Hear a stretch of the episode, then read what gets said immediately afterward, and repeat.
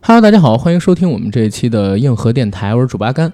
哎，Hello，大家好，我是主播唯一呃，非常高兴又能在空中和大家见面儿。啊，对，尤其我们这一期节目录制的时间啊，是在双节之中。对，十月几号？今儿个今儿五呃四号，四号。对啊，也就是说中秋节刚过，国庆节还没过完。没错儿，在这儿呢，给大家预祝一个春节快乐。对，就祝大家晚年幸 福，你这梗接的不好 啊！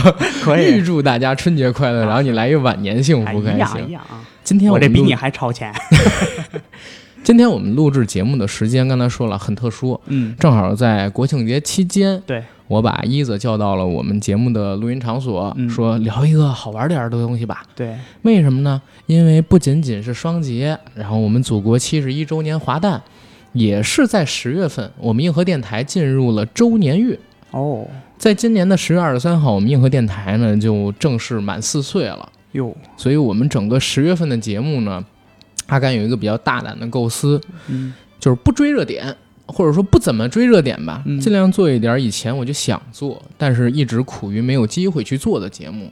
比如说现在大家听到的这一期，或者说以这一期为代表的一系列相声主题的节目，对，对？吧？之前在德云社那期、嗯德云逗笑社那期，我们对也预告过嗯。然后后面呢，应该还会给大家做我心心念念的《东京爱情故事》，以及九十年代日本的几个纯爱剧。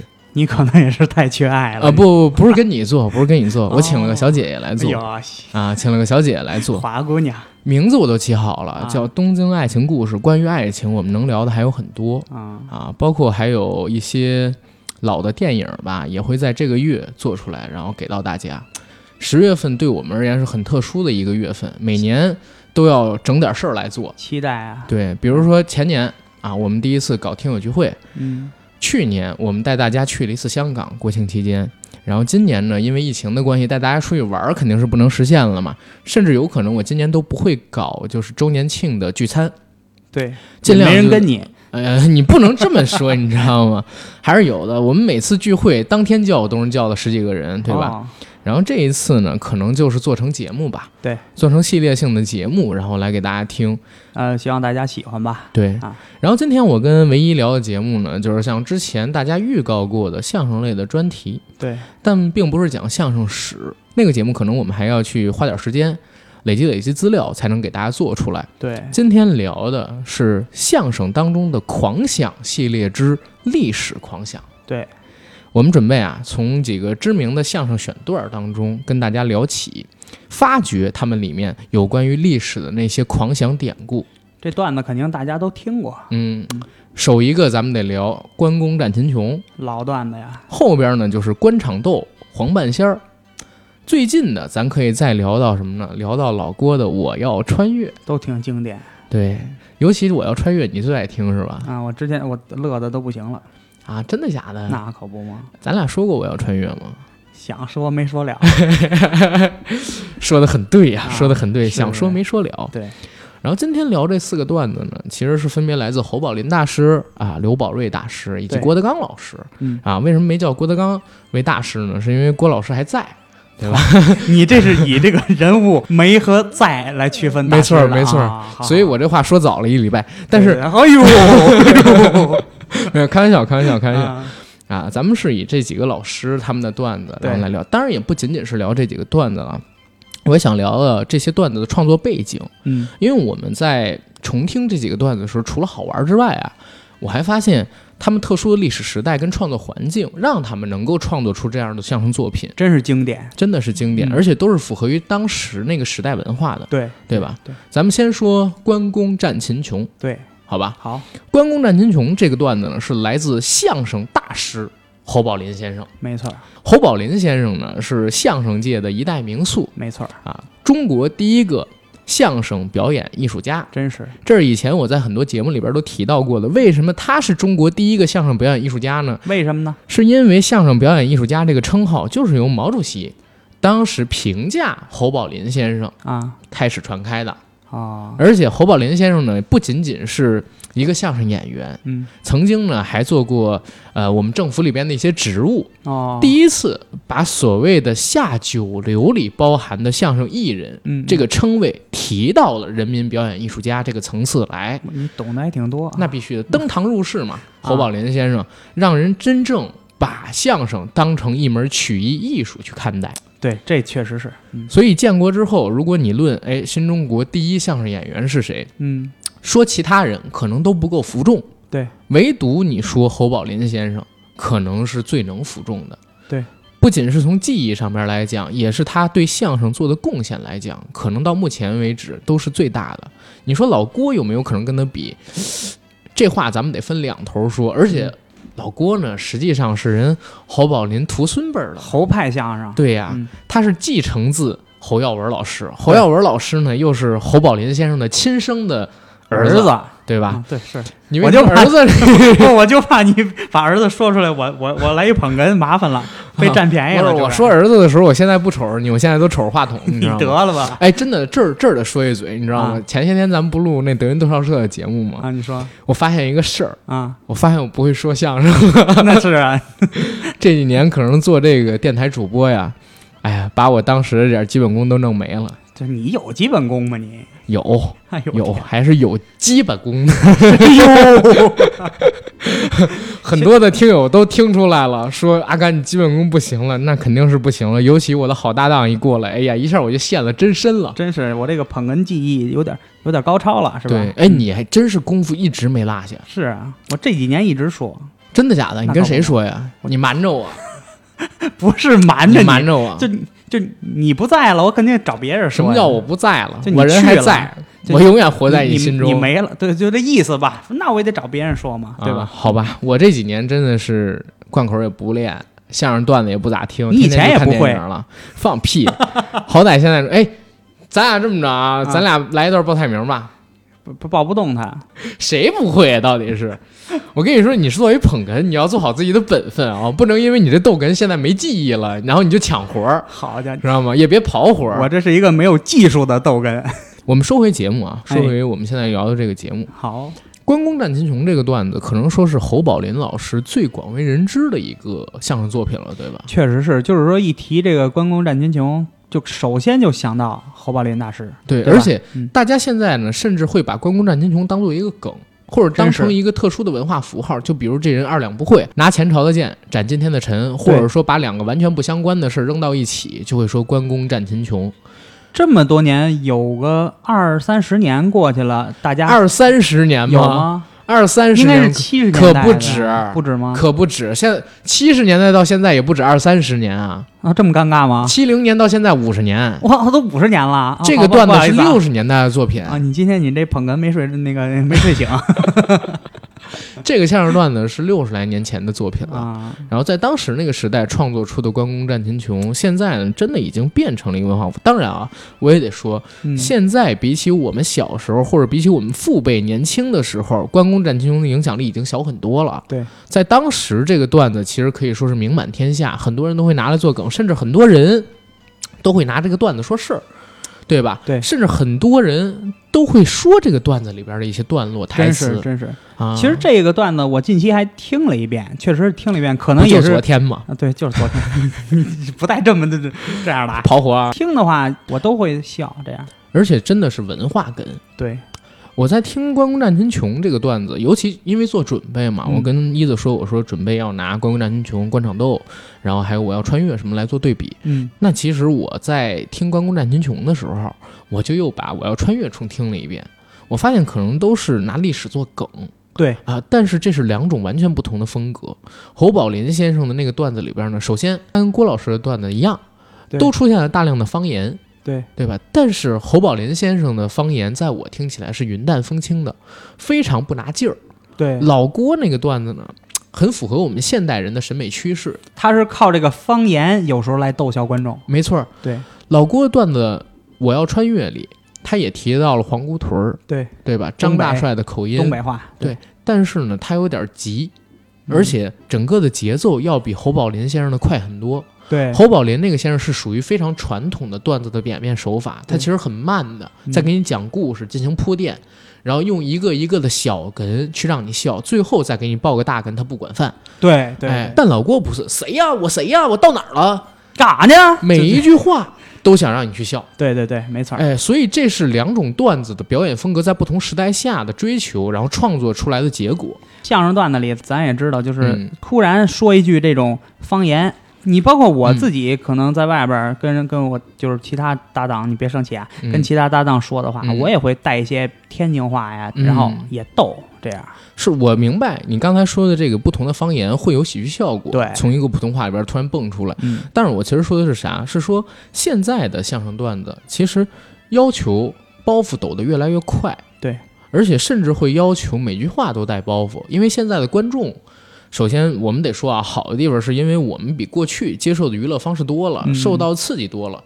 现在可能一个十五岁的小孩儿听过的相声、看过的小品，然后读过的笑话，要比过去，比如说六十年前一七八十岁的老人都多，真是对吧？他天天听这，现在相声太普及了。不仅是相声，就各种喜剧跟娱乐性的东西，能让能让人笑的东西，他接触的越来越多。那肯定啊，所以现在的年轻人越来越难以被简单的几句话就逗笑。对所以导致现在的相声也好，还有现在的这种喜剧的嗯呈现式都要变得越来越快，就是笑点越来越高了。越来越密集。啊没错对，才能让大家去笑，这是真第一点。，嗯，第二一点呢，就是侯宝林先生他的这个表演风格，在我现在看起来，实际上有那么一点点过时。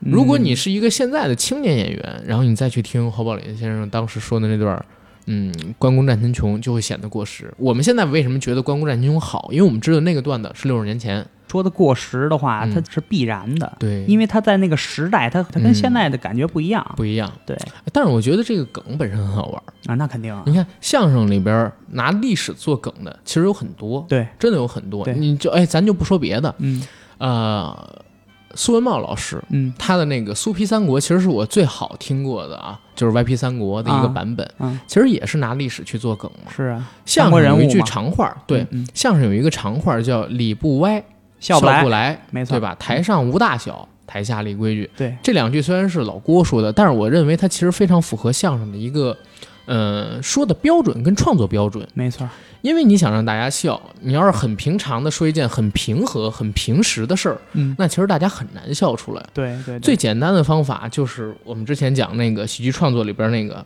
解构、结构跟错位。嗯，其实关公战秦琼就是用了一个错位的方法嘛。没错，关公什么朝代的人？汉代啊，秦琼什么朝代人啊？隋朝、唐朝、隋啊，隋唐、隋唐，名将，对对吧？？啊，然后这是两个完全八竿子打不着的人，那是啊，前后得差了小一千年。把他们集中在一个场景里边，让他们古今大战。嗯虽然不是秦俑情，是嗯哎，但是也别有一番风味。你也是电影看多了，对，因为大家呢看这个东西，知道他俩不可能在一起打那，可不嘛，然后把他们俩强行关在一个空间里边，这本身就是一种历史角色上边的错位嘛。它里边儿不是有一个包袱，其实就说的这个吗？关云长摆开了大刀，这儿站着，这个秦琼啊拿着双锏，这俩就就开始对上眼儿了，啊谁看谁都别扭，那肯定是这样。对，当然说谁看谁都别扭，这还是一个那个包袱呢，呀、吧？啊就是谁看包谁袱都别嘛啊扭。。对哎，这话说出来，下边的观众也都在笑。我没错当时听的那个版本应该是有现场观众的，啊，是啊我也是，对吧？嗯然后当时现场的观众还给了一个挺好的反应，对我觉得这一点其实特别好。其实老郭他讲的那我要穿越也是错位对啊，一个现代人，然后穿越到一个古代人身上，对这本身就是一种错位，然后错位会产生的笑点，就比如说男穿女，我穿到这潘金莲儿身上，对对吧？我穿到东方不败身上，然后我穿你到怎么何就寿身喜欢潘金莲、东方不败这种性格？我那我怎么跟你做搭档呢？我哎呀就喜欢这口嘛，嚯、就喜欢这种骚的，啊，嗯然后不男不女的 是啊，所以跟你搭档这么多年，你得了然后你才武大郎呢。这是所谓的错位梗， 对吧？啊关公战秦琼，它除了有历史的错位之外啊，嗯它还有一种解构。嗯为什么解构？我们详细说一下关公战秦琼这个段子啊。嗯，实际上就是侯宝林他们表演的是一场堂会，对，这个堂会呢发生在山东对，老寿星要过生日，请了个戏班子过来唱戏，老寿星是山东人，对，嗯然后这个戏班子呢唱的原本是《千里走单骑啊，》，是关羽做主角。关羽是山西人，对，对因为是山西人，山东人不干了，对说的是阎锡山的人得唱我们山东的英雄的故 事，对吧？啊，咋了？把你吓着你了？怎么啊还伸一大拇哥 呀你？这个真的是有情有奖的啊！嗯我这节奏一上来，哪怕就是现在面前没有观众是是麦，啊然后我也会做点手势，如何如何的，你知是道吧？吗？我就好像真跟一捧哏似的哈。啊，你岿然不动， 是吧？充分发挥了王八的性格。什么玩意 儿你看你整个节目录制到现在十七八分钟了啊，啊？整个人手就一直在这儿放着，脖子都没动过。我不为了贴这麦近点儿吗？你贴这麦够近吗？你看咱俩离麦的距离我够近了，够近了啊。你每次说话的时候，你得伸头，你知道吗？哎，你你是你那意思就是伸头就王八呗？你别我伸头啊！我没这么说伸呀头就是王，八，我没这么说知道吗。呀，咱录不了，打起来吧！我没这么说呀，我没这么说。啊，然后接着说这个关公战秦琼，是要讲山东的故事，老头子才满意嘛。对。但是他们当时，哎，想了半天，不知道怎么让老头满意，说您点一个吧。对。老头说那我问问你，是是陕西的关公厉害，还是俺们山东的秦琼厉害呀？你这样吧，你让他们俩比一比，看谁厉害。 让他们俩其实是北京味儿，你看是那个，你就这意思吧，我对就我也是模仿，嗯，所以让他们来了一段儿关公战秦琼。对，对吧？嗯关公战秦琼本身就是历史错位，但是因为在戏剧舞台上边儿就出现了解构。对，因为不同的朝代在不同的戏曲表现形式里边儿，他们穿的衣服都是不一样的，嗯，没错，对吧？包括哎，两个演员其实念、做、打也不一样，对，更何况是唱了。对，拿的兵器也不一样，这就是一种对戏剧本身的解构。对对对，因为很呃，在当时五六十年前那个年代，京戏还算是比较繁荣的时候啊，嗯还不像现在这个样子。当时听过《千里走单骑》这个段子的很多，知道关羽跟秦琼他们俩在戏曲里边典故的人也很多，所以听到这个段子的时候，他们产生的那种喜剧效果，不是像我们现在这些不懂京剧的人，嗯然后能够对感受到的。我还好，我还稍微懂点儿，真的假的？真的，你别吓唬我！小时候跟我爷爷听过，哎呀，我带你听也是偶尔。你给我滚！ 没有啊，他们两个人打到一起来，本身就是一种对历史解构。然后《我要穿越》里边其实也有这种梗对对对，啊，《我要穿越》里边什么梗啊？嗯，错位，刚才说了，郭德纲穿越到潘金莲身上，对，这是一种男穿女的错位，嗯对吧？但解构是在哪儿？因为大家都知道潘金莲的故事，对，所以他到了潘金莲身上之后，会发生什么事儿呢？大家往往会以为，比如说他认识西门庆啊，他遇到武大郎会如何如嗯何，但是郭德纲选了一个非常平快又极其精彩的转直折，接就死，没错儿，嗯，就是刚描完眉毛，门被推开，出了一汉子，汉子对很壮硕，赤膊上身说：“嫂嫂，武松有话要 讲。”对，立刻就要死。这要杀他，哎，这就是一种解构。而到了和珅那一段也好玩儿，嗯，哎，一起来，娇妻美妾围在身边，山珍海味摆在眼前。对准备吃东西呢，我谁呀？我和珅，哎，富可敌国，真是，皇帝又宠爱我，但没想到下一个镜头是举着三尺白绫就上来了，对，这对是吧赐死啊，乾隆皇驾崩，对，郭德纲嘉庆就开始上来满，了哎，对，嗯，郭德纲就开始满地跑，跑跑跑跑跑跑跑，棒，撞到一面墙上，对穿越了，哭嚓。对，这也是一种解构，对历史本身，我们知道那些典故的解构，嗯，一旦一个事儿被解构开来了，然后它重新一组织，你就会发现，哎，有好玩的地方，好玩的点。没错儿，是不是他他这是一种就是记忆，相声记忆吧，嗯，，对，这种，反正喜剧类的记忆，因为我我刚才说这些啊，我我自己得承认，所有对喜剧的理解，包括对喜剧的创作的理解，嗯，根源都是来自于去上陈佩斯老师的一那个课啊，啊，一节公开课，或者也不叫一节公开课吧，应该是两节到三节的公开课，一个下午的时间。然后他嗯讲了就是喜剧创作里边的解构、节奏错位，节奏这个事儿咱先不说了，就光解构跟节奏，你看咱们分析六十年前的《关公战秦琼》，啊，再分析，可能说十年前，哇，十年了，老郭的那《我要穿越》，其实本质上面没有什么区别。所有的喜剧的作品好像都可以套用这个东西，哦，你还真是，你一说这个我要穿越都十年了，十多年了，得零几年的段子，零九吧，零九一零吧。嗯，十一年了，嗯还真是，而且《我要穿越》，我觉得还不是老郭最好的段子呢。嗯老郭最好的段子集中性的应该是在零四到零七年对，那个时候听到的。但是那会儿我听，为什么当时我就想说嗯我我要穿越，都我听的我太逗了，这种嗯，我觉得我要穿越应该是老郭中后中后期，对，中后期诞生出的为数不多的仍让大家疯狂去笑的作品了，他前期的相声可能比现在的有些段子好玩儿，好玩多了。对，你真看是。嗯那会儿听到《西征梦》什么感觉？现在听到这个《渔家父子》什么感觉？这完对全不能比，那是对真相声。没错儿，而且咱再说回这个所谓的嗯相声里边的历史梗，嗯刚才我们说的关公战秦琼，它本来是一个，对吧？而且它不仅仅是历史的梗，嗯，它虽然是在历史上面做了一个狂想，把关羽、秦叔宝集中到了一个时空里边，对让他们俩古今大战没秦俑情的事儿，但是 你你干什么？你真是老有这秦俑情的事儿，啊怎哎么习惯了？习惯了。啊？但是呢，这个段子本身还有很多其他出彩的地方。嗯，你像人物跟人物之间，哎，侯宝林先生在表演的时候，他是真懂京剧啊。他描述的这个关羽还有这个秦琼这两个演员在台上一对，这个专业名词咱也不懂，就是在台上又又迈步吧，怎么着的，甩袖吧。嗯嗯嗯嗯，哎，吕然为什么那么慢？他实际上他是没有词儿，对，对，现他是编他是现编烫想，的累的，烫的累的，烫的累的，烫那的累是你娶得。。媳妇儿这是你这点儿怎么这么慢？那演员也不会啊，是现啊，想词儿胡唱，对啊，这个其实是有意思的，真的是有意思的。而且他这个就是当时还有一点就是关羽问秦琼、嗯，嗯说：“你在唐朝，我在汉，嗯咱俩打仗为哪般？”秦叔宝就说了：“让你打来你就打，嗯，你要是不打你，要是不打，他一打这老头不儿哦管饭。他不管饭。” 就哎这个就非常逗。这个这个很有意思啊！其实就在我做这期节目之前，我还特地查了就是有关于关公战秦琼的资料。嗯，然后网上有一种说法，说这个关公战秦琼这最后一个是梗，就是他不管饭这东西是个梗。你要不唱就不管你饭，你也走不了，饿三天。对，饿三天。但是这个梗我说是啥？就是查到啊，啊上个世纪，然后可能在某个年代，中苏有一次所谓的会谈， 啊然后因为呢谈的不是特别的好，！啊然后当时的那个我们这边的老大就不管饭。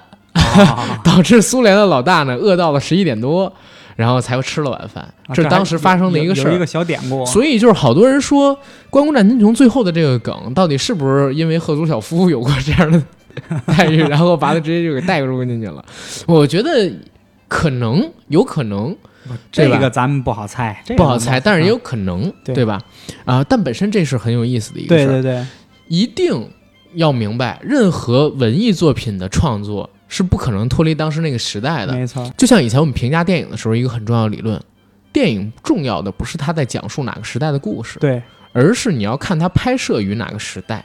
有因有果。对，你它在那个时代讲的，不管是哪个朝代的故事，其实都会有它本身所处的那个时代的影子，对对刻入对到他自己的那个作品里边去。这话没错。像《关公战秦琼》，我现在回过头去看，嗯，其实我就发现它和非常早期的时候传说中的那些作品啊，因为嗯侯宝林先生，我之前做他的节目的时候，我评价他就是生下来就是个完人。怎么呢？我我说的生下不是他出生的意思，嗯而是他被大家认知的时候哦，就已经是个相声大师了。完美的人对，在他成为相声大师之前的那段生活，啊，其实没有人提起来过，直到他童年很艰苦学艺，然后在天桥卖艺等等等等。嗯对对对，但是他之前的段子没有留下任何的影像、音像作品，嗯，对吧？所以关于他的传说就很多，说侯宝林先生当年呢遇到过好几个事儿，比如说在天桥撂地的时候。聊经天儿常会，哎，就是演一些这个下三路的段子。嗯最知名的段子叫“姚姐操逼哎呦我操”，这真真是他当时演的段子。后我觉得这个东西啊，啊！它是有可循性的。为什么？你想，啊在天桥，尤其是还没解放的时候，嗯，听的都是什么人？对，贩夫是走卒，是，对吧？但你是你说但是想雅的，想高的，谁听啊？不是我明白你的意思啊，我也没有反对，但是你这个最好在咱们节目里不要把那个 CB 这这这个这个说出来，对吧？啊要不呃因为我是个我是一个纯洁的一个人，知 道吗？我我听不了这个，你现在知是个道吗，人我了，听不 了，听不了啊！好的，好的，好的。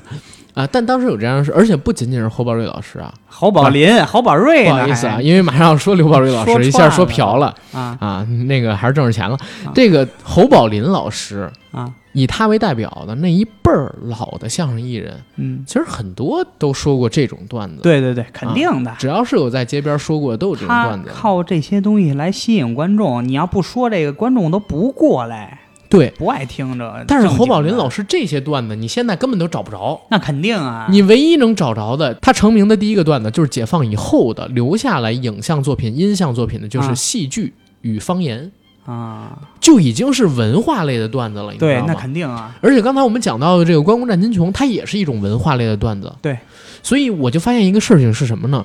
就是任何我们现在看到的这些相声作品，嗯其实都是跟随当时那个创作环境跟文化背景才能创作出来的。嗯对因为在当时建国之后的那个年代里边，如果他登堂入室了，然后还给大家演那什么娇儿姐什么什么什么，啊，嗯，可能还会出问题，是对吧？就打起来了，估计不仅是打起来，可能人就被关了，你知道吗？嗯对对整风啊等等等等的事儿里边，他可能就被关起来了。是有一个人，呃就是在当时创作的很多作品，尤其是单口作品里边，没有抓住像侯宝林先生抓住的这种时代脉搏，还在讲一些可能旧社会没解放的时候能讲的那些段子，或者说当时那个年代不该讲的段子，他下场就很惨嘛。他可能这个思想没转变过来吧，这就是刘宝瑞老师。对啊，因为刘宝瑞老师他去世这个事儿，我还是知道一些。是被批斗死的，好像是，呃，是这样啊。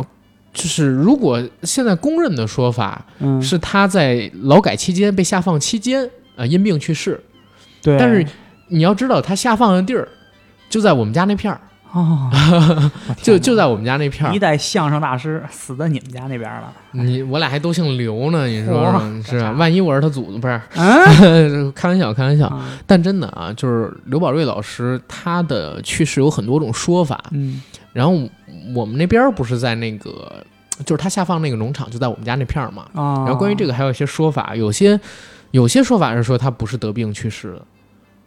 啊、他不，因为我觉得大我概率觉也是，对，啊我觉得也是，就是被批斗郁郁而终，差不多可能是这意思吧。呃，我我觉得可能不是郁郁而终。我我听到的说法是他被关牛棚，啊，是有被这么关一牛说，我呃听过。对他被啊，关牛棚，然后就是饿了几天，然后再加上怎么样，然后他是就是自杀。哦，就是啊，我我知道是这样一个事儿，但是现现在这个不清楚啊，不清楚，咱你也们不家聊那这边些也事是儿。没好人那个年代，你是不能说没好人对。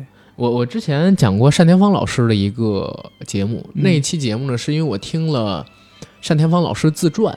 啊呃，应该叫做书归正本吧。现在在那个某山上边还有全文，大家可以去听。我忘了那名字是什啊么，特地我还翻到了大概第三十节到第五十节左右的内容。那部分内容就是在六七十年代的事儿。嗯单田芳老师被自己的小师妹还有小师妹的老公，呃，然后抓出去批斗，哦当时把他满嘴的牙给打掉了。而且还把他的腿打瘸，他所以落下了就是终身的残疾跟牙，包括他的耳朵，有半只也是有一只也是失明的。有半只 是什么？呃一只耳听多了可能是，啊但是是这个样子，真的是在那个年代，呃，出现了很大的问题。所以对吧说你能生到这个年代，你就庆幸吧。应该说，咱生到这个年代，应该 是庆幸不吧不，？要是你这种人，你生在早被六打十死年了代是吗？靠哎 我我说实话，啊？搁我这么会见风使舵的人，我要在当年，你绝对是汉奸呀！日本人来了，立马抬军，立马你就看你，你看你长这样儿，跟你这胎军，你这口音，我 操，我长得我长得挺还行 吧？前轱辘怎么没起 来？呃，后轱辘怎么没起来？咱咱不，咱们咱们 书归正传，打起 吧。前轱辘怎么没气 了？后轱辘怎么没气了？哎，打气吧，对吧？哎，这是韩国话是吧？那爱是哪儿的话哪儿的话啊，好，吧，好吧跟，咱段子没关系。啊，对，仔细想动， 你是不是有病啊？动不动？ 对不起啊，他他这个这个人从精神病院跑出来了。从精神病院跑出来了。嗯，嗯说回刚才说那个单田芳老师，单田芳老师后边有一句话，其实说的很好，就是那个年代过去了之后，嗯，她的小师妹又跟她老公过来给她道歉。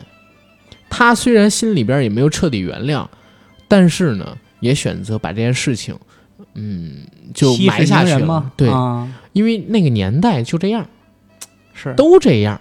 但是对吧毕竟落下终身残疾了呀。对，而且她还讲了一事儿，说有一个她的结拜大哥，嗯，当时出卖了她。这这真真的是真的啊！她自己的那个说自己的评书就应该就叫书归正本吧，还是啊书归正传，嗯当时里边儿就特地提到这个事儿，被自己关系特别好的一个大哥出卖，大哥写举报信，结果让他给发现了，他把那大哥单独约出去半夜，嗯差点没捅了那大哥，哦你知道吗？然后一顿痛斥之后，那大哥还给他跪下认错，后边又发生什么事儿？然后这是单芳老师，然后我们说回刘宝瑞老师，刘宝瑞老师他在当时的那个作品里边，嗯嗯，哎，网上有传啊，就是人生两大恨，一恨刘宝瑞早逝，二恨官场斗不全，啊，对对对，是对？吧？嗯然后说的就是刘宝瑞他没老师说完就没没说完，了然后对就赶上那事儿了嘛，对吧？在那个年代里边，刘宝瑞老师创作出了很多经典的对口跟单口作品，还是，但是其实还是单口的比较为人熟知一点，单口是吧大王嘛。对单口大王。然后他最为人知的单口其实就是两个，我觉得是俩啊，嗯或者我自己最喜欢的是俩吧。这样说比较公允一些，我只代表我自己。一个就是黄半仙儿嗯，我也喜欢这啊个，一个就是官场斗。啊，黄半仙儿其实还算好的，黄半仙儿你可以这么去解读，嗯，说他呢是在讽刺封建迷信，对他告诉你这里边的东西没有一个是真的，算命是假的，对，是吧？但是他假借了一个哎，在清朝年间存在的一个算命骗子的故事，对告诉你当时的人性，还有当时的社会百态。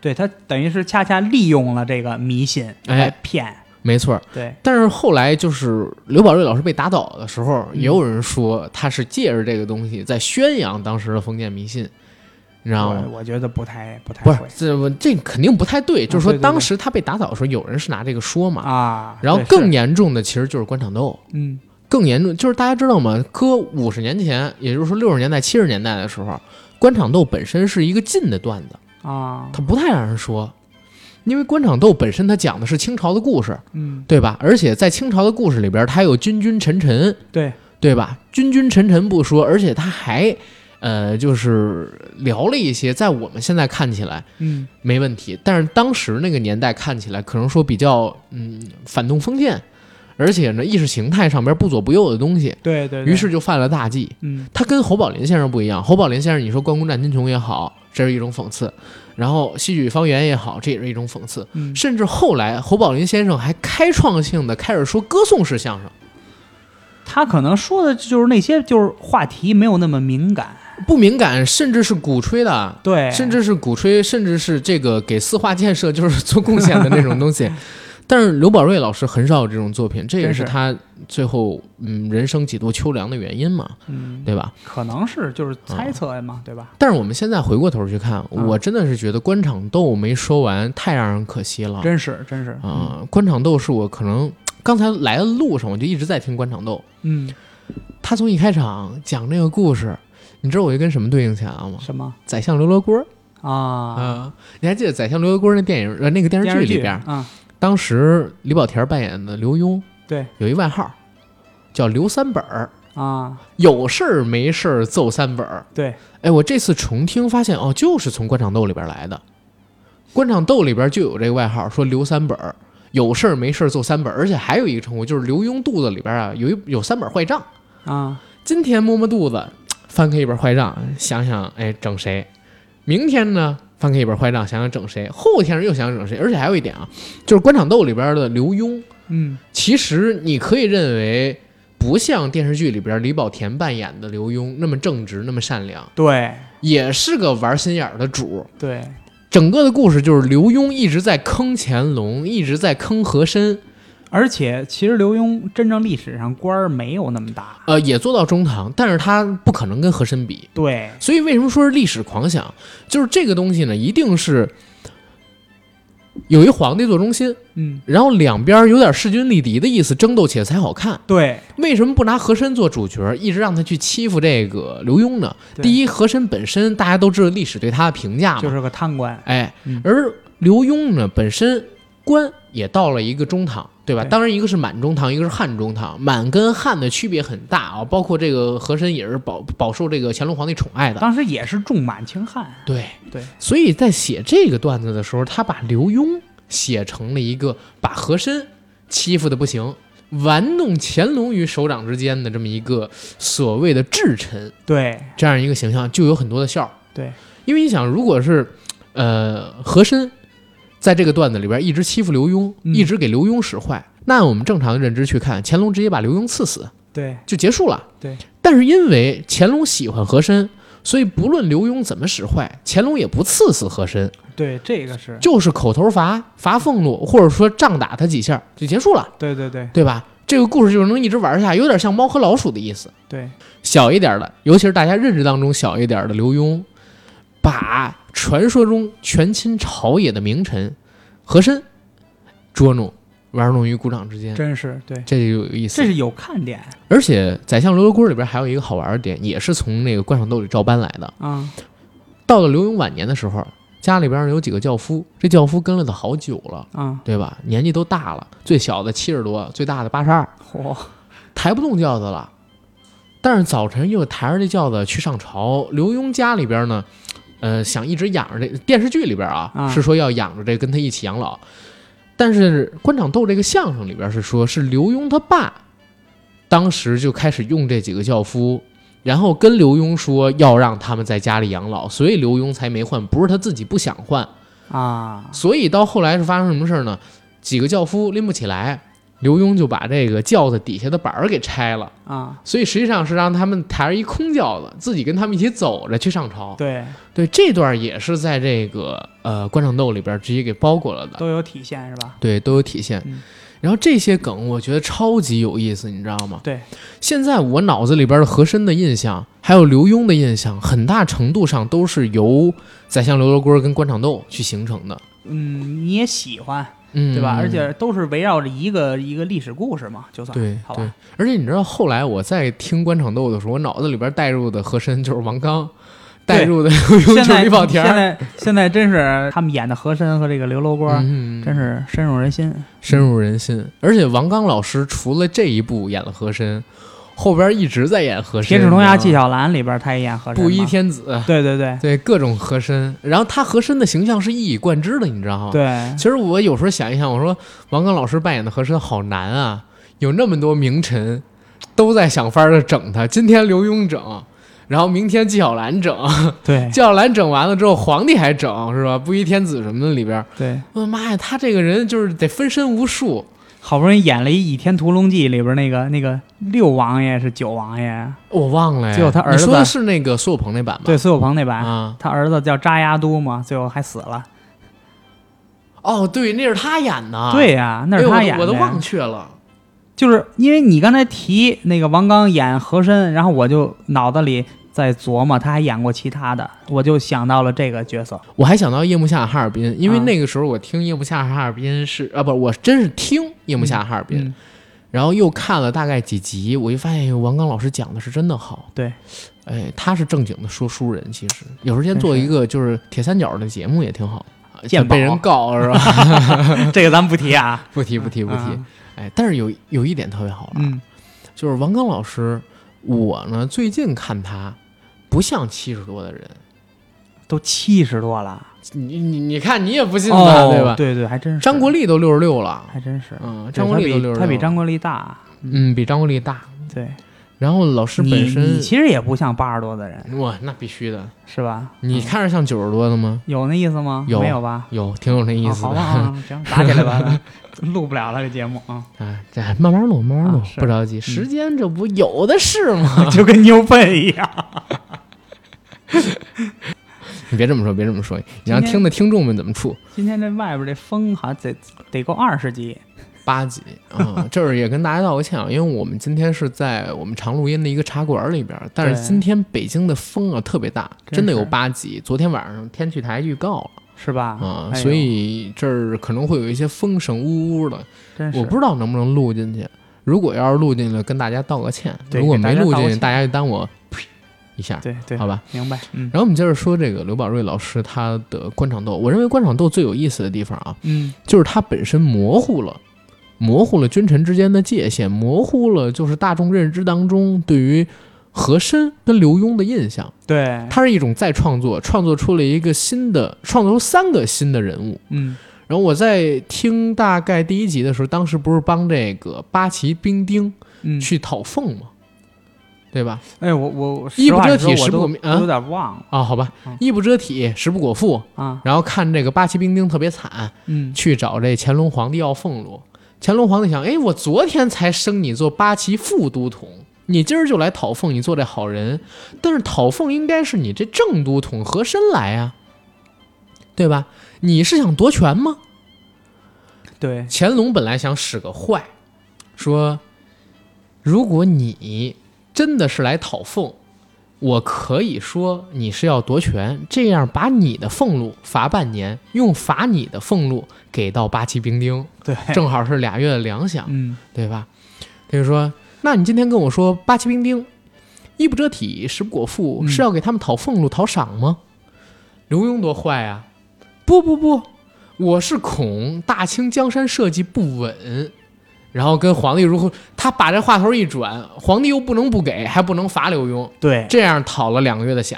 他等于把话题往大了说，往大了说，对，到后边儿第三次讨饷就是每天讨一次啊，前两次每天都讨大概两个月俸禄，最后一次讨饷更有意思。嗯，最后一次啊讨饷，是因为和珅跟他说：“说你这讨四个月饷，你干什么呀？你讨少了。”刘说：“那你应该怎么讨啊？我也讨啊，但是没到时候。我每年都是冬至的时候，咱们皇帝带着大臣、文武百官去天坛祭祖，啊，对吧？啊，去天坛祭天，那个时候天儿最冷，看到八旗兵丁衣不遮体，食不果腹，皇上心生怜悯。我那个时候每年跟皇上讨赏，一讨讨半年的。这儿刘宝瑞接了一外茬儿说，其实啊，这是和珅吹大话，他每次他每次也只讨俩月的。嗯嗯，刘墉前两天每次讨俩月，已经是四个月了。对，对吧？比他还多讨俩月呢。但他说讨半年，这就纯属吹。那刘墉就说：“哎，我如果今天再跟皇上讨赏，又讨下来两个月，这可就讨半年了。嗯，我要讨下来怎么办？你信不信我能讨下来？”和珅就说：“你要讨下来，我呢就自罚半年的俸禄，跟着一起给八旗兵丁。”刘墉拿着奏折上朝了，见着乾隆皇帝说：“臣有本要奏，什么事儿啊？”臣今日走在街上，看到八旗兵丁衣不遮体，食不果腹，已经说三遍了，你知对道吗？对对，乾隆皇帝说：“哎呦，行，别别别别别别别别别别别别说了。”你说的这个乾隆皇帝是一是一结巴呀，对啊乾隆皇帝说：“别别别别别说了，这，啊，你昨天讨赏，前天也讨赏，一次我给你俩月，今天我再给你可就半年了。嗯谢皇上，这直接就开谢上了，你知道吗？他就等于直接就是截住他这话，截住他这话，就是说白了就是给给皇上架的这个高度了，他不对给都不行了，皇上不给不行，但是皇上当时想不给，皇上说：啊你别，我这儿说着玩儿了，啊，我这儿说着玩儿了，前天给俩月，昨天给俩月，今天再给俩月，可就半年了。半年了，嗯，我这不是真的，只是拿它做个比方。对那皇上，我得说了啊，就是君无戏言。对，您刚才说的话，难道就不算数吗？那肯定不算数。那如果您不算数，那以后我们跟您说话也就不算数了。他模糊了君臣之间的界哎限，你这知道当吗？皇上也挺挺他们倒霉对，所以是吧当时皇上说：“那那那这给吧，给吧，是那不行，对吧？那大家说话都不算数了，怎么当朝啊？”对他模糊了君臣。现实当中，刘墉怎么敢，或者说大臣怎么敢跟皇上这么去说不呢？敢，都有时候见着皇上都不敢抬头，对呀、真是只能做缩头乌龟，哪敢像刘墉这样，就是对跟皇上哎直接硬碰硬，或者说把皇上给绕进去。他其实就是运用了这种技巧。嗯那你要说真正的他说这个单口相声，那嗯刘墉都不敢跟皇上说话，那没法说了，这相声一点笑点也没有。所以就回到我们刚才说的那个错位跟解构，对呀、对吧？错位就是本身哎，刘墉、皇帝还有和珅他们三个的关系，对其实给岔开了。是哎，给做了一个重新的塑造，这是一种错位，对吧？对对让你觉得哎，好像是平级，甚至不是上下级之间的关系。对然后结构就是，哎，把一段很好玩的故事给你解构到一个历史典故里边去，进行了一次演绎。其实，其实咱就说这个电视剧，包括这个嗯嗯《铁齿铜牙纪晓岚》嗯张国立、张张铁林和这个王刚，嗯，他们仨铁三角嘛，嗯乾隆、纪晓岚、和珅，他们其实也是在电视剧里演的，也是跟就说白了就是没大没小，你看啊对，吧？呃，何二何二、对吧？黄三儿黄三儿，啊，然后纪老大，纪老大，纪对晓岚怎么能做老大呢？对对呀吧？这本身也是一种重塑，对对吧？细说嘛，细说嘛。最狠的还是乾隆，乾隆每次爱上的都是赵雅芝，那 那个问题挺严重，你知道吗？是，山川载不动，太多什么什么忘记了嗯，啊。官场斗这个我真的觉得特有意思，但是可惜，可惜真是没讲完真是啊。但是我觉得宰相刘罗锅那个结尾，大家其实可以当成官场斗的结局。对，嗯，嘉庆上台，和珅跌倒，嘉庆吃饱，是啊，讲到这么一个，我觉得就挺好，哎，还挺顺啊，挺押韵是，啊，你跌也是倒难吃得饱挺好，对双押。然后我们后边再往后看，黄半仙儿，嗯，黄半仙儿是我听过的最精彩的短片儿的单口相声对，了。你要说黄半仙儿，我就该有的说了，你知道吗？ 怎么有的说？确实喜欢这段子，我也听的比较多，而且我自己也能说。上期节目我还、演了一段儿。对说了一段儿啊，你觉得黄半仙儿里边最有意思的点在哪儿？最有意思的点就是到最后黄蛤蟆那点儿，哎，嗯，皇上让这个大太监崔英端过来一个宝盒来，然后皇上说了：“黄仙师，嗯朕河中之物，你要是算的灵，朕封你在朝为官；你要是算的不灵，午门外开刀问斩。来吧，嗯算吧。”这黄半仙儿一算，说完了。这我哪算得上来呀？好，这算不出来，这就午门外开刀问斩，我这小命儿就玩完了，这怎么办呢？好，这个一咬牙一跺脚，叫着自己的小名儿黄蛤蟆，你就死在这盒里头了。皇上一听，他他他他又算对了，这是一个点题，就特别好。我跟你讲，特有意思，嗯，就是黄半仙儿嘴碎，对黄蛤蟆嘴碎，对但是每次他嘴碎都救自己一命。 对对，就是这点特别逗。对你说最后陈菜不出来，死。 对非嘴碎，黄蛤蟆你就死这盒里边了。 啊，对对，关键是这个黄蛤蟆是他自己的其小实名那黄儿。啊蛤蟆就是金蝉嘛， 对，啊对吧？然后说黄蛤蟆，哎呀，这还挺好笑。嗯，前边尤其那这一大清早啊， 就我觉得那梗最好玩。对啊，我知道皇那上个。烤的，手里边拿一个清枣，那个对是吧？枣背手里，对对然对，后刚要问他，皇上这一大清早嘴碎，你知道吗？该叫皇上不叫皇上，该请安不请安。操，先说对他妈一大清早如何如何，或者哎，对对对对对，那个有意思，真是有意思。关键这皇上也太容易上当，你知道吗？傻皇上， 最傻不应该是那太监吗？那个崔英，啊，对，太监崔英走到了黄半仙儿，哎，黄蛤蟆住的那个那个屋里门头外，啊，住屋门外没进屋呢。就就是屋门外，然啊后不是下着雨吗？对，听见那黄蛤蟆在里边念念有词啊，他说的是什么呀？你还记得吗？我不太记得了，好像是什么？催催，我来了，你活得了吗？对呀、你说你偷什么不好，还把我请过，这不砸我手里吗？嗯 你这不是偷皇上呢？嗯他是这种感觉，他实际上就是说。这东西他开始他他不会算，他不知道是这个崔英偷的，对监守自盗。话赶话说到这儿，对崔他在英屋里心慌了。对，他在屋里自言自语，他说了：“催催，我来了，你活得了吗？”他是对自言自语，他那意思就是说，他来了，你把我叫过来了，我算的不灵，皇上还得治你的罪，跟我没关系。没错，多技巧啊！就这个段子，我觉得它是运用巧合运用得真是最好的一个段子。太讨巧的段子，这个段子里边所有的事儿全都是靠巧合，对对对但是呢，天衣无缝。对你说黄半仙儿为什么在当地出名？嗯，就是因为他媳妇儿寒腿，对刮风下雨，他媳妇儿提前有预兆，没错腿疼、膝盖疼，对，所以大家哎都不穿这个斗笠，都不带雨披子缩去做地呃对蓑衣缩衣啊，去锄地，对就他带着一个人。家问对为什么，他说：“哎呀，一会儿天要下雨，结果天儿真下雨。”就这么传开，这本身就是一种巧合。真是对送到宫里边去，几场考试查他，哎，到底能不能算得准，也是靠巧合。包括我们刚才说那大清早啊什么的，崔英这事儿也是因为他自己在屋里边念念有词，本来是催自己，因为他碎嘴子嘛，对对吧？崔英自己招了，您救救我吧， 然后让我把一五一十招了，然后说这夜明珠在哪儿，如何如何。对等到最后，这黄蛤蟆也是一个巧合，对，对吧？也是一个他巧合。嗯就是算出来的所有东西都是一个巧合，真是这样，他是靠巧合来把所有东西都算，靠这就巧合，这个这种记忆包袱非常绝。非常绝。后边你看哪儿有段子还能靠巧合做这个故事？我跟你说，这种的一般人想不到这些。想不到，对这是多精明的脑子才能想得到。啊，还有一种巧合是，现在郭老师、郭德纲老师跟于老师说的，于老师不在家，郭老师上上他们家了，嫂子开的门，你来的正啊好， 来正好，他刚走，啊这是正好吗？来洗个澡吧。啊跟那个于谦儿说说，哎呀，谦儿哥跟谦儿嫂子感情好，对，怎么好啊？刚才在后台我们换衣服，人家于老师把衣服一脱，我发现，哎呦，感情好，夫妻俩穿情情侣 侣裤衩儿。你先等一会儿，你怎么知道的？ 于老师说，对，哎，不对，你 怎么知道？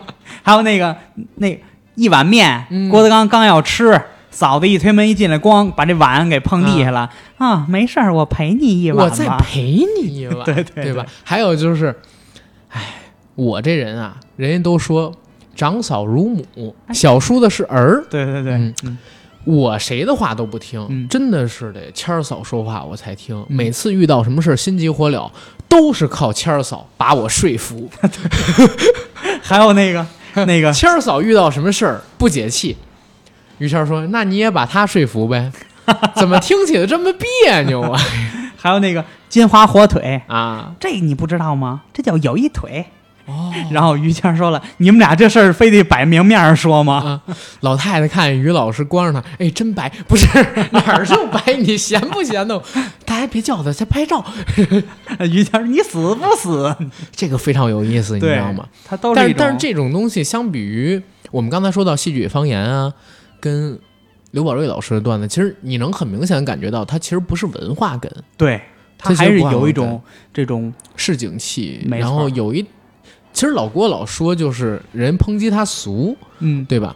但是咱也得说一嘴，如果你跟这个刘宝瑞大师、侯宝林大师去比，确实有那么沾一点点俗，但是这对也是时代的必然性。对对对呃，你要现在还说官场斗这种单口，不可能老老郭现在这么一个地位，而且单口说白了本来就不讨巧，不讨巧，但是听他的人也少，对他说白了，他要不是说因为这些包袱，可能都没人记得住，没错，对吧？是不是这道理？嗯没错。没错然后你说现在这个年代，嗯，让我们再沉下心去听这个戏剧与方言，一个新演员啊，拿嗯着戏剧与方言，然后拿着关公战秦琼，拿着官场斗什么的，他会火吗？他会火，但是充其量也就是苗圃，嗯对对吧？充其量也就是，但是苗圃其实也有脏的啊，嗯苗圃也有俗的，对苗圃也有这就是上不了台面的，他现在其实现在这个这个时代，他要不说点儿这些咱们说的这些脏的、下三滥的这些段子，可能胡说的段子应该叫对，就是嗯可能还是不讨巧。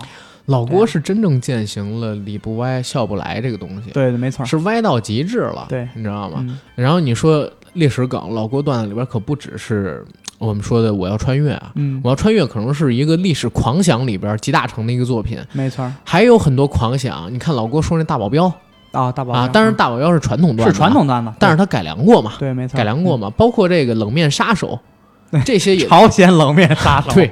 然后书法家，对，书法家天天就在街上写字儿啊，武术家，啊武术家有枣没枣打三竿子，对，这种都是属于狂想的梗，对吧？尤其是我我发觉就是相声里边啊，好多历史上的狂想，就是古今大战嘛，没有秦俑情。没有秦俑情，嗯没你错看你还会接嗯这些我东一西。猜你就要说出来，我先帮你接上我我认为这些东西真的是好的，我才会说，啊啊！真的是好的，它是对人物、对故事、对历史的一种重新的解构对，啊，这些东西是好玩的，是有意思的，嗯而且是值得大家去听的。真是能让你笑，这对不好吗？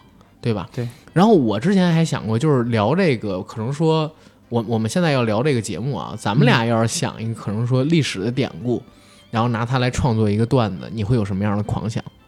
那我一看见你，我就想起武大郎来了。你这玩意儿，胡说八 道！我操，我怎么也是就是西门庆啊，然后你武二郎啊啊这种你是西门庆啊？面好入官狱，哎呦我的个妈呀，这对吧潘金莲面若眼观玉瞎呀是怎么着啊？身高八尺，你哎，我跟你说吧，你要是臂上能走马，你你要是西门庆，我跟你说掉下来的就不是竹竿了，直接一砖头下来了。人家根本知道也吗不是竹竿好吗？那是撑那个，人家那是木器儿，那不就算竹竿吗？什么木？哎呀，你看一下就分出文化人跟这个俗人之间的区别了。我叫木气儿，你叫我竹跟你竿说，儿，你我我要是潘金莲，你要西门庆，我看一不板砖上你拍死你！我跟你说，不是我看不上你，你要谁 潘金跟莲？哎你？什么潘金莲啊？能让这么一大财主看上，长你这样，我跟武大郎，我也不跟你，你跟我武大我郎，跟武大武大郎郎要你吗干嘛呀？武大郎要你吗？我问问，那怎么了呀？武大郎要能要了你，我长人怎家么的真是绝我配。我我我跟你说，我长得也是亭亭玉玉立，知道吗？你看你亭亭玉立都说不利索，你还 嘴里跟含着狗粮似的，你学好普通话行含不着行，狗粮像话吗？你嚼干净了，你再跟我们这儿说你亭亭你玉出立。去出你去瞧好我吗？？玉树临风，一表人才，凉风有幸，秋月哎无边。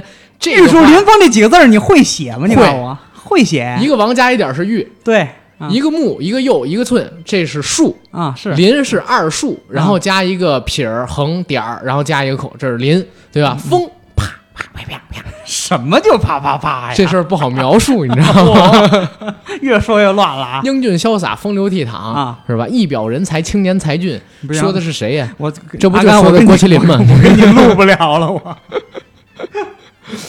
说郭麒麟确实也有点亏心，大林子确实不是那个风风风风流倜傥、英俊他潇洒现，在帅多了啊！哎，比以前我最近啊看了就是追着幸福跑孩儿，我要幸福那个大电影，啊，我发现几年前郭麒麟就跟现在完全追着俩幸人福儿跑，追着幸福跑是吗？？那电影叫这个是吗？对对对呃，B 站上边看了一选段，他买羊肉串儿，啊，我知道。啊然后岳云鹏请他吃对，啊，结果然后后来发城管现来城了，管来是吧了，。这就是段子里边当时的故事。对对对，但是这些故事变成电影，就让人尴尬的不行，对有点儿嗯，他演出来跟说出来不一样，完全不一样的嗯故事，说出了能想象，对。演出了就没有想象空间了。嗯再加上德云社演员本身也都不会演戏嘛，对吧？他不是除了不会除了于谦老师，对他不是不会演戏，他可能就是当时的那种，他们镜头感不太强吧。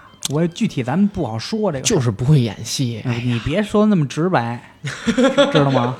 我必须要给你拉回来。不是你说这个别那么直白，就是你其实心里边也是这么认的。我不是说这么认为啊，但是算了，咱们咱们聊点别的吧。咱聊点别的，聊点别的啊，对，历史的梗。你说如果让我去想啊，嗯哎，我可能就会聊到刚才那个赫鲁晓夫的段子啊，啊，我觉得那个梗真的蛮有意思的。嗯，因为在大众的印象里边儿，呃，当时那个年代，中苏之间其实还是有差距的，对对吧？你如果说一个新的，呃，官场斗，或者不叫官场斗，叫中苏斗，也有也有挺好玩的点，但是插一嘴，就是说，嗯嗯如果你拿这个不能这个这么开玩笑，不能这么开玩笑啊。国外和中国这种事那我儿们来就来纯拿放国到外，放到这嗯个嗯相声段子里边儿，可能没有说你直接就拿老百姓都熟知的这些嗯嗯嗯历史故事，咱们中国的历史故事来举例，这种效果好。哎，对吧你说历史狂想，最近我还发现一个特特别好玩，能做成相声段子的梗，什么呀？就是美国大选啊。啊，最近就是川普跟拜登他们俩这事儿特好玩。哎，你啊看那个他们第一场辩论赛了吗？没有特好玩儿。是吗？跟那个你你知你知道当年罗永浩跟王自如啊曾经有过一场辩论赛啊啊，好像是罗永浩跟王自如本来是之前比较好的一个关系。嗯王自如呢做了一期节目，说罗永浩当时发布的第一款手机就是锤子 T One，嗯，然后说这个手机这儿不行那儿不行，罗永浩就来了场约架，在优酷直播，在那场约架里边呢就各种去查损王自如，后啊说王自如呢是又收厂商钱，又号称自己独立客观第三方。嗯当婊子又立牌坊。王自如想说什么都打断、插嘴、打断、插嘴，不让他说，啊直接就用语言的艺术把王自如秒杀。昨天不也不是昨天，前些天美国大选第一次辩论赛开啊了，然后特朗普、拜登他们俩分坐两席。我就知道特朗普现在得上了，啊、是这这个咱不说，哎，这个也是一相声的梗，你知道吗？嗯对也可以做成相声梗。是好玩的地儿在哪儿？他们俩不是辩论吗？啊两边就得表述自己对一些美国民生政策的看法、嗯对事件的解读啊，等等等等的东西，嗯包括也会互相攻击吧，嗯啊、不包括也会互相攻击，啊对吧没有八啊，对吧？啊对吧？是没是不能直接说攻击吧。啊对，然后在两个人因为现在表达咱的们 的听听众朋友们现在可碎了，会你知道吗联想他们你知道吗可能联想了，啊对 对吧？俩人在互相攻击的时候，嗯特朗普、拜登说什么？就是特朗普你，哎，等会儿，现在你应该怎么怎么？不是我要不，你先就是各种打断，你知道吗？嗯拜登想说什么都要打断，拜登说一个字儿就让他给截停了。